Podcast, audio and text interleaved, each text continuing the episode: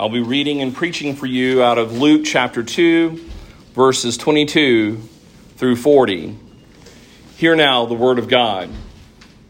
And when the time came for their purification according to the law of Moses, they brought him up to Jerusalem to present him to the Lord, as it is written in the law of the Lord Every male who first opens the womb shall be called holy to the Lord, and to offer a sacrifice according to what is said in the law of the Lord a pair of turtle doves or two young pigeons.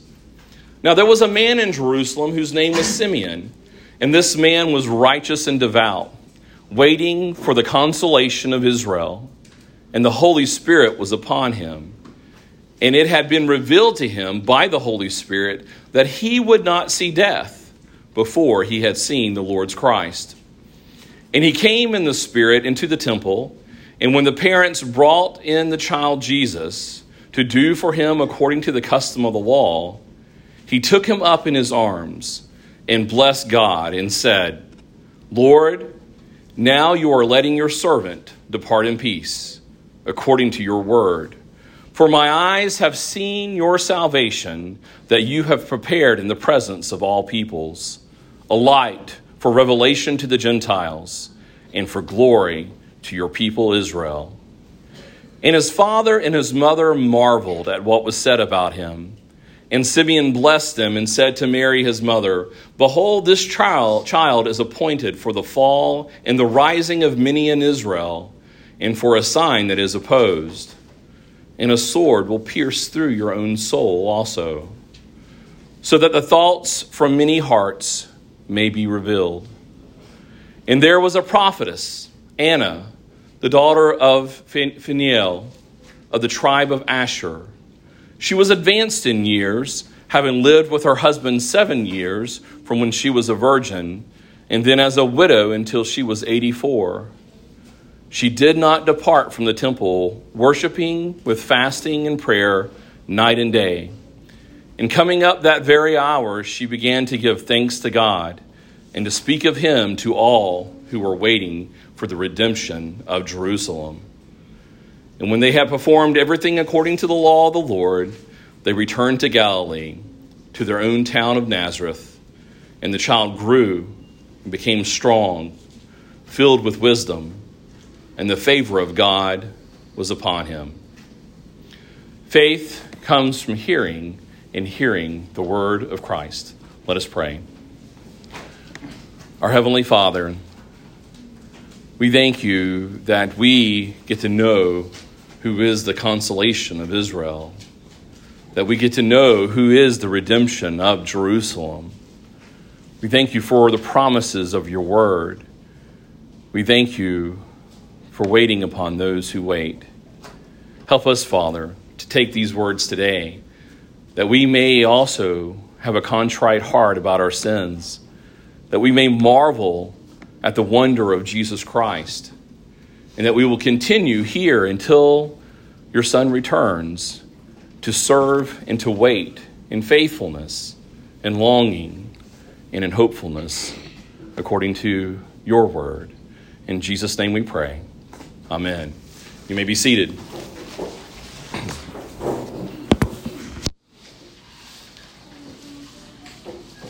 This small segment of Scripture covers a lot of ground. It covers the presentation of the gospel, and it also covers the call of the gospel for those who rest in that gospel of Jesus Christ. It goes immediately deep, especially for our modern evangelical minds by drawing our attention to the Levitical law and the requirements of purification, an area we tend not to like to get bogged down with. Who likes passages of Leviticus or dwells upon passages? Mary raises her hand. Who puts passages of Leviticus in their living room in the fancy cursive letters? It's not a common thing except for people like Mary. Um, we're going to be looking forward to that now. She's going to put that down in the basement where we're going to have worship. She'll have Levitical passages all over the wall. It's something that typically, when you hear people talk about difficulty of reading the scriptures on a regular basis, they tend to go to Leviticus as their excuse, like, oh, I was getting through Leviticus and I gave up and I went into a life of rebellion. Which is odd considering what it's actually telling you and, and what the communication of Leviticus is, actually is. But by going deep into Leviticus requirement, we are reminded how deep in sin we are. Then it captures our attention by this very peculiar and mysterious man named Simeon, who we know nothing about. We know not where he came from, and we know not what happened to him next. All we know about him is that the Holy Spirit told him that he would not see death until he saw Jesus. We know his song of thanksgiving and hope, and we know his words, prophetic words to Mary about what is to come. And even though we hardly know anything about Simeon, his short story tells us all that we need to know about who it is that embodies all the answers to everything, namely, the hope of the condition of that deep sin that we're in. Then we have another seemingly even more obscure character with the prophetess Anna. But in three verses, Luke takes us from the very core of the lonely longing of Israel to the very face of God. And then, if that was not enough in this, those two verses, there is the proclamation of the evangelical call, really ultimately to every believer as she is the one who praises the Lord and then tells others about this redemption of Jerusalem. In this short particular passage, there is a lot. In fact, as I was reading about it, R.C. Sproul even said of himself that he thinks that it's insane to try to make this small passage into one sermon, that it could be a series in of itself. And you hear me say that a lot, but this time it, it really is packed full. But I want to highlight three particular things of this passage today. One, the very truth that Jesus became sin. That's a scary thing for me to even say. I only say that because Paul says that in Corinthians. To think that Jesus, the one who knew not sin, as Paul says, actually became sin, a sin substitute even for us. Secondly, Jesus becomes poor. He becomes poor because we are poor. And not just poor in things, but he goes to the depths of what it means and what everything about being poor ultimately means, which is our complete emptiness that we have in a state of sin apart from God. And then lastly, Jesus waits on those who wait. We see here that we, and that is from the Old Testament, that it is the Lord who will wait upon the people who wait upon him. And it's a bit of a cycle. You think, well, who's waiting first? well, of course, the Lord waiting on us causes us to wait. And then our faith and our endurance in waiting on Him, He continues to bless us with the fulfillment of His promises. But first of all, let us go with the law of Moses. Here we see, as they go into Leviticus, that we're seeing the laws of purification. Now, when you read about the laws of purification in Leviticus, it's, it seems almost out of control. All the things that they have to try to do to stay clean. We see that when we go through the book of Leviticus that it's related to blood very clearly. It's related to death, sickness, and very clearly that it's highlighting that unclean, unclean, that people is unclean. It's impossible, almost. It is, ultimately, if you try to live out that Levitical law, it is impossible for us to be able to run from uncleanliness. That somewhere we're going to encounter the reality that we are unclean. There's this harsh contrast of God's holiness and a very large magnification of our nastiness. It is graphic, it is physical, it's uncomfortable, it's real, very real, but it's also tremendously symbolic because it's a symbolic representation of the amenditude or enormity of our state of sin. It's a profuse reminder of all the all encompassing nature of sin and death. Now, if we can think of anything positive that we can get out of our last few years of dealing with COVID, there is almost a parody display in the last three years of how the world has dealt with COVID, COVID that is very similar to what we see in Leviticus. Think about it, if you would, that when, when COVID hit, it was almost, at first, we're like, well, how are we going to keep this from affecting us? And then we had all of these things that we were told that we needed to do. You go into any kind of bathroom. I still have these stickers at work where you go in and it tells you how to wash your hands and how long to wash your hands and what temperature to wash your hands and what kind of soap to have. And then you need to have a mask. You need to have a certain kind of distance between you and everyone else and where you can go. And even to this day, every day when I go in on Friday, I have to look at a chart to see what CDC status our particular community is in Russell County so I can tell people whether at work they have to wear a mask. We're still doing that because of the fear of catching this COVID, this fear of, of death. And, and if you look at the ridiculousness of it, now I'm not saying that there's not some effective element of that, but it's, I mean, I think just about from whatever area you come from, it's, it's crazy. It's out of control. It's impossible. You, you can't go anywhere. And, even during the height of it, when people were enclosed in their home and they didn't meet anybody, they'd still get it and they would die. It is a, a symbol, even for us, of what it's like in our condition of sin. It's impossible for us to do anything to keep from being unclean.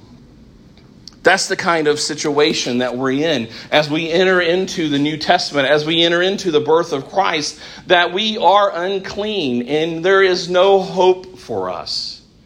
And we can take it even to another level that even I think that's beyond parody, but just the typical nature of Satan and how he does things, that it is actually, in a way, an inversion, a secularistic.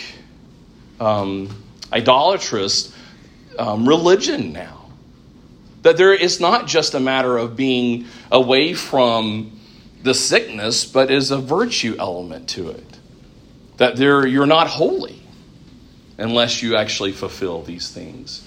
It's interesting how Satan uses those things, and, it, and it's a very good highlight for us to see that whenever Satan does that, he's just inverting the scenario of what we have in the scriptures. That COVID is almost a religion in of itself of this promotion of man being able to accomplish some kind of hopefulness to live. And we see how that was, supposedly. When if you believe one numbers, uh, a lot of everybody died, and people are still dying. There is no hope in that particular religion. And there is no hope for us on being able to provide purification for ourselves. And then here we enter in. And when the time came for the purification according to the law of Moses, they brought Jesus up to Jerusalem to present him to the Lord. As it is written in the law of the Lord, every male who first opens the womb shall be called holy to the Lord. Immediately inside of Leviticus, we have the gospel presentation. That the things that God is actually commanding them to do is not to just let them know that they cannot be clean, but it is to show the very hope of their uncleanliness. That what they're actually doing, the commands and the practice and the rituals that they have to fulfill, is pointing to the necessity of redemption. That it is impossible for them to be able to get clean. Turn with me, if you would, to Leviticus chapter 12, and which is the shortest chapter in Leviticus, and which is where this particular part of the story is focusing. In verse 1 of Leviticus 12, it says, The Lord spoke to Moses, saying, Speak to the people of Israel, saying, If a woman conceives and bears a male child, then she shall be unclean seven days as at the time of her menstruation, she shall become unclean. And on the eighth day, the flesh of his foreskin shall be circumcised. Then she shall continue for 33 days in the blood of her purifying. She shall not touch anything holy, nor come into the sanctuary until the days of her purifying are complete. But if she bears a female child, then she shall be unclean two weeks, as in her menstruation, and she shall continue in the blood of her purifying for 66 days. I am not about to go into trying to figure out, even, even for most commentators, don't even really understand why there's a distinction of timing between the women and the men. But here in this circumstance, we can see that God is using all of these things to show this, this bloody circumstance that we're in because of sin. And even here it points out that she cannot come into the sanctuary because of her condition. But in verse 6, it says, When the days of her purifying are complete, whether for a son or a daughter, she shall bring to the priest at the entrance of the tent of meeting a lamb, a year old for a burnt offering, and a pigeon or a turtle dove for a sin offering. And he shall offer it before the Lord and make atonement for her then she shall be clean from the flow of her blood. This is the law for her who bears the child, either male or female. And if she cannot afford a lamb, then she shall take two turtle doves or two pigeons, one for a burnt offering and the other for a sin offering. And the priest shall make atonement for her, and she shall be clean. Leviticus is full of hope and full of the gospel is pointing in shadows and for us especially being so far removed from this particular time in the dispensation of the lord that we now look at this and it seems all very confusing confusing but we can tell that through the symbols of blood and just the messiness of it all is that we're doomed and that god is holy and that we cannot be near god apart from some kind of sacrifice apart from some kind of substitute. And then that's what makes it so amazing that if we were deep in the law of Moses and we're thinking about what's going on in Leviticus, if we're like Mary that likes Leviticus and we're really into that particular book and we understand that, that when we get to this particular part of Luke, we understand how hopeful these reminders are. Because it is a mess. You know, that's a term that is used a lot. I know in conversations that I've had just lately with different circumstances, with people getting into trouble or just having all kinds of just problems in their life, I get to the point where I, I can't even figure out what to say. And the only thing I can say is, man, that's just, that's just a mess. And we have those circumstances come into our life and we, we see how the, it's all scrambled up, but really, ultimately, it's symbolic of our whole condition. We are truly a mess, a bloody, bloody mess, and, and even in the English use of that word, of bloody mess. It's nasty. But look at Hebrews chapter 2, verse 14. Since therefore the children share in flesh and blood, he himself likewise partook of the same things, that through death he might destroy the one who has the power of death, that is, the devil, the deliverer of all those who fear of death, excuse me, and deliver all those who through fear of death were subject to a lifelong slavery. For surely it is not angels that he helps, but he helps the offspring of Abraham.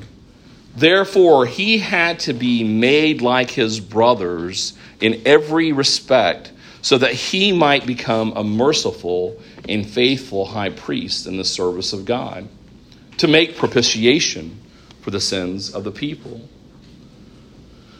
The pair of turtle doves and two young pigeons is not enough. The priest is not enough. That we need another greater high priest a greater sacrifice to be able to pay for this mess that we are in. And in Hebrews, we are shown that Jesus took on flesh and blood. He got bloody. He got into the bloody mess for us.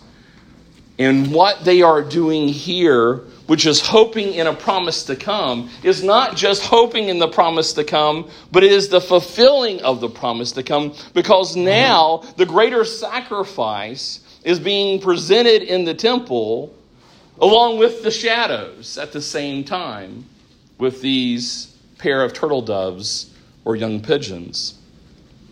This is where Jesus in 2 Corinthians 5:21 as Paul says is made to be sin. For our sake he made him to be sin who knew no sin so that in him we might become the righteousness of God. I would encourage you to read Leviticus, to look at the mess that we're in, the impossible circumstances that we're in. And we see here that now the fulfillment of everything that you see that has to do with the redemptive sacrifice is now in the temple being presented. But then we see that he goes to the next level, that it's not the lamb that's actually presented, he is the lamb. He is the rich lamb that is being presented, and that for us, he has become poor.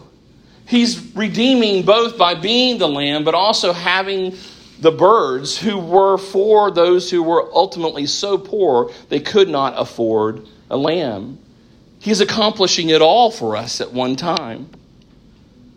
In Psalm 51, in verse 14, shows us what the ultimate state of being poor is pointing to when David says, Deliver me from blood guiltiness, O God. O God of my salvation, and my tongue will sing aloud of your righteousness. O Lord, open my lips, and my mouth will declare your praise. For you will not delight in sacrifice, or I would give it. You will not be pleased with a burnt offering. The sacrifices of God are a broken spirit and a broken and contrite heart. O God, you will not despise. We see here David understanding that blood guiltiness that he has in his own sin and how he committed sin in multiple ways in his position, but also in his just general physical sick, um, um, weakness. And here he goes before the Lord, understanding on one hand his blood guiltiness, but understanding God's righteousness. And he knows that even the burnt offerings and the sacrifice is not enough, but he has to be completely poor, completely broken and contrite.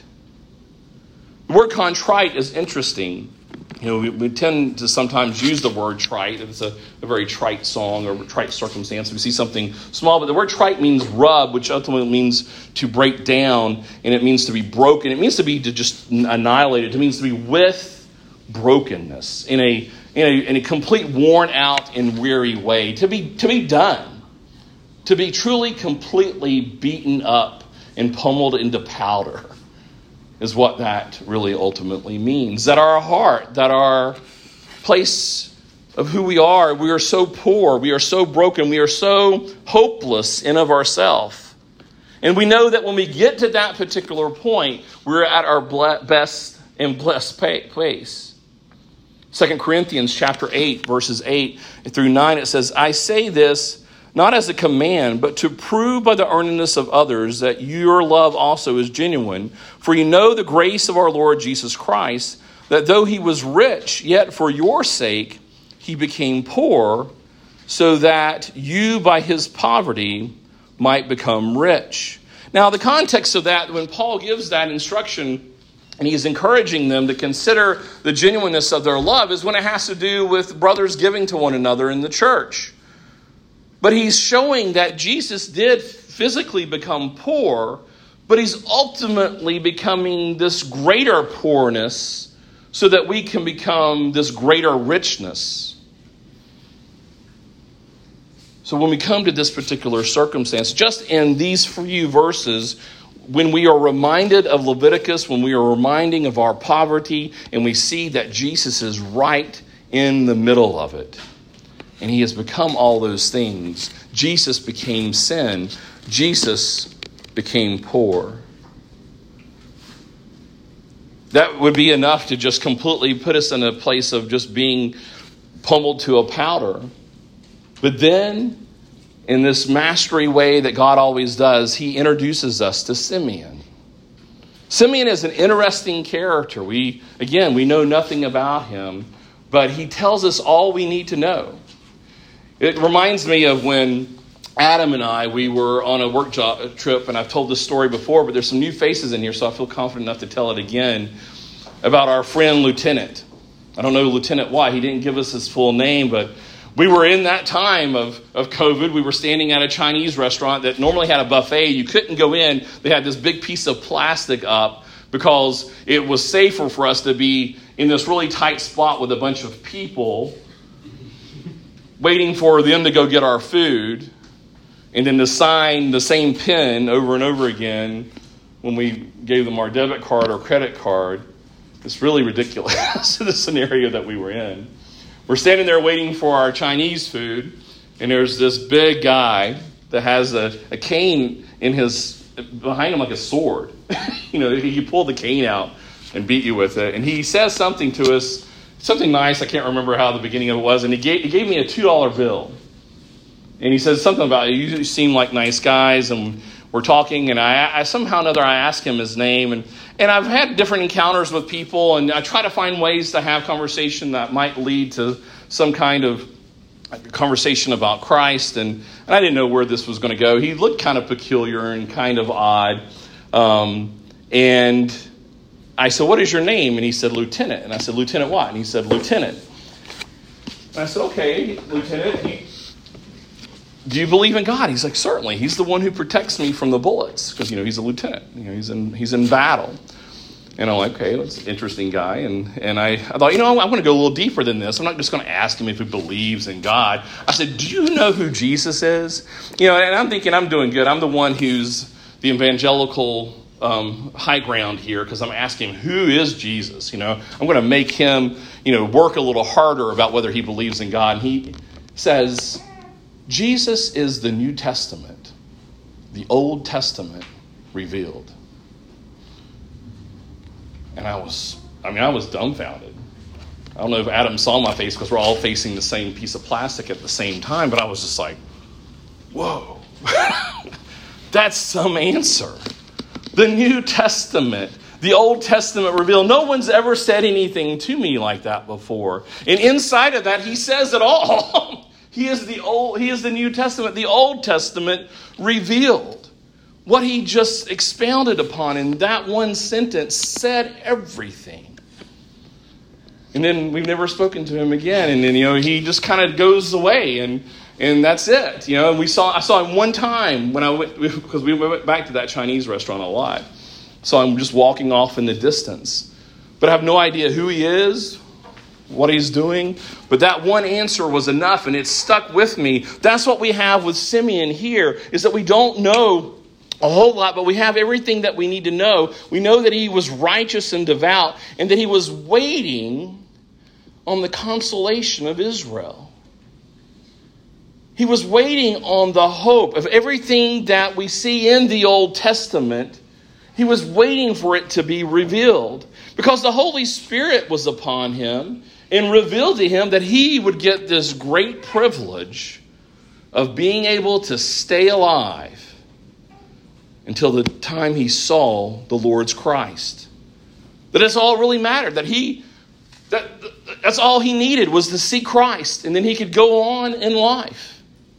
And sure enough, he gets to see that, that he is in the temple.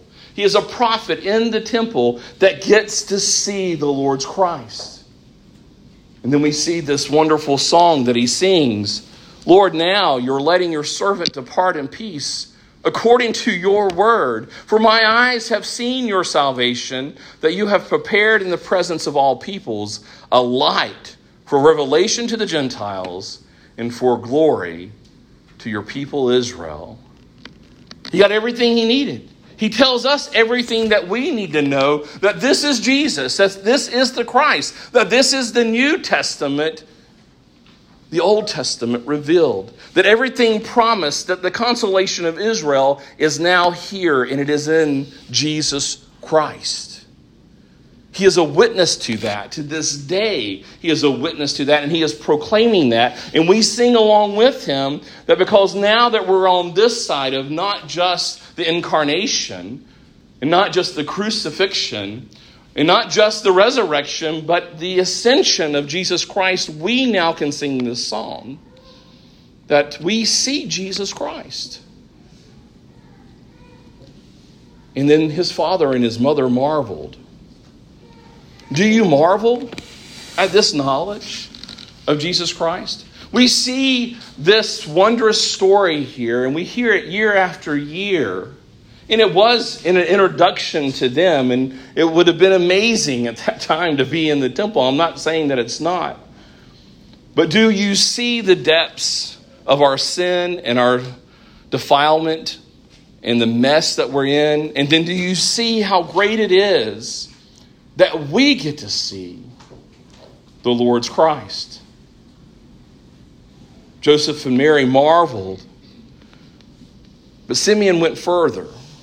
He blessed them and he said to Mary, his mother, Behold, this child is appointed for the fall and rising of many in Israel, and for a sign that is opposed, and a sword that will pierce through your own soul also, so that the thoughts from many hearts may be revealed. That even though Simeon's waiting was complete, and that Simeon, he says, I can check out now.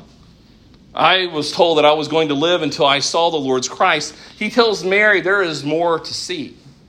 You will see that your son will be for the fall and the rise of many, that he will be a sign that is opposed. And then, even with these parentheses, kind of honing in onto Mary, saying that this will pierce even your own soul. And because we have the fullness of the gospel, we know what that means that she will actually not only take this child to the temple, but will see him be the, the temple torn down as he is crucified on the cross.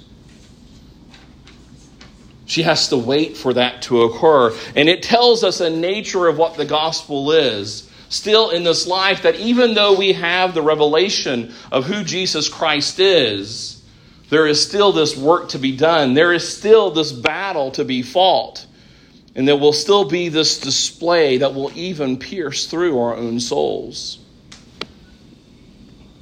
And then in these last three verses, we have this introduction of another, what is seemingly to be obscure, but maybe even has a bigger punch packed into it with the prophetess of Anna. She has also been waiting for a long time, also. We see that as Simeon was waiting, she's been waiting alone. We don't know who's older here. We kind of assume that Simeon is really old. We don't know which one is older, but they've been waiting on the Lord. We have this prophetess Anna, who is the daughter of Phanuel of the tribe of Asher. Now, right there, just in that description about her, tells us a lot. One, her name is Anna. Now, Anna is a Greek version of the name, what, in Jewish terms? Hannah. Hannah. So we are reminded of Hannah. Who was Hannah? Especially guys that are part of the study that we've been a part of. Anybody know who Hannah was? The mother of Samuel. The mother of Samuel. Now, did she have a picturesque birth situation when it came to Samuel? No, she was barren. And she had a contender wife. A very uncomfortable situation. And she longed and prayed that the Lord would give her a son. Now, Samuel, we see that even then we have that Samuel, we know that it, the story goes up and down from there. He is a prophet, but then he is the one who anoints Saul, and we see all of this pain and suffering continuing to go. But there was this hopefulness in the birth of Samuel. Then we see the daughter of Phanuel. Don't know anything about Phanuel other than his name. And his name means the face of God. Now, where is Anna right now? She's standing before the face of God, who was of the tribe of Asher. Now, Asher is one of the ten lost tribes of Israel. Asher was the son of Leah. Who is Leah?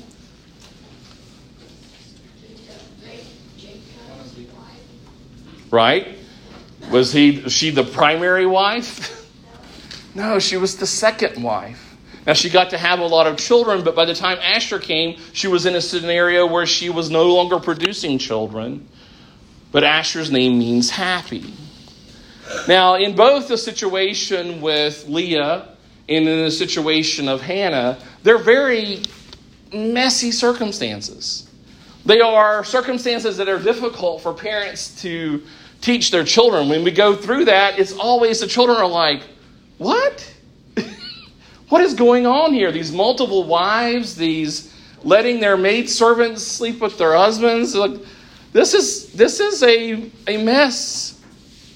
It's like the book of Hosea. These are not to, meant to be instructive of how to raise a family. It's a nightmare. It's like our circumstances that we have in the book of Leviticus. We are a complete mess. Just in that one verse, and thinking about Anna, thinking about the tribe of Asher, knowing that the tribe of Asher is a lost tribe of Israel, that, that there's so much brokenness already being displayed. And then we see that personally, she was advanced in years, having lived with her husband seven years from when she was a virgin, and then was a widow until she was 84. So, what we gather from that, doing the math, that maybe she was around maybe 14 when she got married, she only had seven years of being married, and then she spent the last 63 years or so as a widow. And if we know anything about what the description, the description of the scriptures show us, is that this is a very painful situation. She had a short marriage. She's been lonely. She's, she would have every good reason to feel bitter and to feel broken, to feel contrite, to feel empty. In Lamentations chapter 1, verses 1 through 2. It talks about the description of Israel. Look at the terms that are used. How lonely sits the city that was full of people. How like a widow has she become. She who was great among the nations, she who was a princess among the province, has become a slave. She weeps bitterly in the night with tears on her cheeks. Among all her lovers, she has none to comfort her. All her friends have dealt treacherously with her, they have become her enemies. Anna, in so many respects, is like the condition of Israel, like the condition of God's people. They are completely without, they are completely poor, they're completely shamed. And apart from what she is waiting on, she is completely hopeless. But says that she did not depart from the temple, worshiping with fasting and prayer night and day. And coming up that very hour, she began to give thanks to God and to speak of him to all who were waiting for the redemption of Jerusalem. She knew enough about her circumstance and knew enough about who God is and knew enough about the circumstance of Jerusalem that she found herself always in the temple. She found herself as close as she could be to God. Now, I want to just stop there as just a moment when we think about her. She is being celebrated here, and we, and we see that this is a heroic moment for Anna. We all see this in a very positive light. She is in the temple. We look at, look, oh, what great devotion she has, worshiping with fasting, prayer, and night and day. Well, let's think about the temple now. The temple is the representation of God being with his people but on the ground, in real life terms for her, what kind of situation do we have in the temple? What did Jesus find when he came to the temple? Was it a positive atmosphere? Was he pleased with what he saw at the temple? He did not. I think this is a very good lesson for us when we consider the church, when we consider that what the church is now in light of where did the temple go? Well, the temple has been destroyed. What does the New Testament teach us is now the temple? It's the body of Christ. Well, who is the body of Christ? The church. So if we look at Anna, we may think of her and we look at her devotion and her, her striving to be near the Lord. We too should understand as we are those who are continuing to wait, that we should try to find her, ourselves as close as we can to where God resides. And His scripture and His word teaches us that it is with His people. Are they pleasant people to look at all the time? They are not. Because there's something greater that we're hoping in. She was hoping in something greater. She was hoping in the Lord. She was with fasting and prayer, waiting day and night on the revelation of who Jesus Christ is. We know that Jesus came to fulfill these people's wait. It says in Isaiah 61 1, it says, The Spirit of the Lord of the Spirit of Lord God is upon me, because the Lord has anointed me to bring good news to the poor. He has sent me to bind up the brokenhearted, to proclaim liberty to the captives, and the opening of the prison to those who are bound. In some presentation of the gospel, we see that these are the first words that Jesus' ministry begins with, others being that his words are to repent and to believe. But we also see in 2 Corinthians, verse chapter 5 of verse 16, a fuller description of what I've already given you when we see that Jesus was made into sin. It says, From now on, therefore, we regard no one according to the flesh. Even though we once regarded Christ according to the flesh, we regard him thus no longer. Therefore, if anyone is in Christ, he is a new creation. The old has passed away. Behold, the new has come. All this is from God, who through Christ reconciled us to himself and gave us the ministry of reconciliation. That is, in Christ God, we, excuse me, in Christ God was reconciling the world to himself, not counting their trespasses against them, and entrusting to us the message of reconciliation. Therefore, we are ambassadors for Christ God making his appeal through us, we implore you on behalf of Christ, be reconciled to God. For our sake, he made him to be sin who knew no sin, so that in him we might become the righteousness of God. Here we see that Paul is describing for us that in light of this Jesus becoming sin, that here we see Jesus going to the poverty of who we are as God's people left in our sin, left in our bloodiness, left in our uncleanliness, that Jesus comes and takes on that uncleanliness for us, that he actually becomes that uncleanliness for us, so that we might be reconciled to him. I don't know how certain this is, but some people say that even if you do the numbers here, that the representation of her seven years of marriage and then the, the fact that she was 84 is showing this completion now. That her waiting brought her to a place of completion. 7 times 12, if you think about the tribes of Israel, equals 84. That the number 84 in the Jewish mind is complete. That her waiting was complete when she saw the face of God before her that Jesus took on all of her shame and all of her weakness and brought it all to a close. And just as we see that the whole point of Christ's coming was that the old would be passed away, that the new would come, and that we would be reconciled, we see that Paul is admonishing us to be about the ministry of reconciliation. The interesting thing about this 84 year old woman she wasn't checking out. She wasn't done. It says that she began to give thanks to God and to speak to, of Him to all who were waiting for the redemption of Israel. She begins to evangelize. She saw the face of God. She saw who the answer was. The thing that she was waiting on is now right before her. So she took it and she began to continue a ministry of reconciliation. That is what Paul is telling us in 2 Corinthians chapter 5. Over and over again, we see the word reconciled, reconciled, reconciliation, the message of reconciliation. Be reconciled to God. We are to be about the ministry of reconciliation. We are to be about the ministry of consolation. We are to be about the ministry of the redemption of Jerusalem. We see who Jesus is. Old things are passed away. The calling before us is to preach the gospel.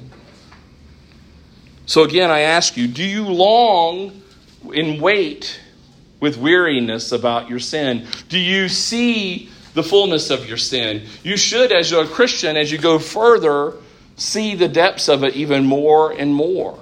You should get to a place in your life where you're like, I can just see how messy it is. It's like going deeper into the book of Leviticus over and over again. You see just how defiled you are.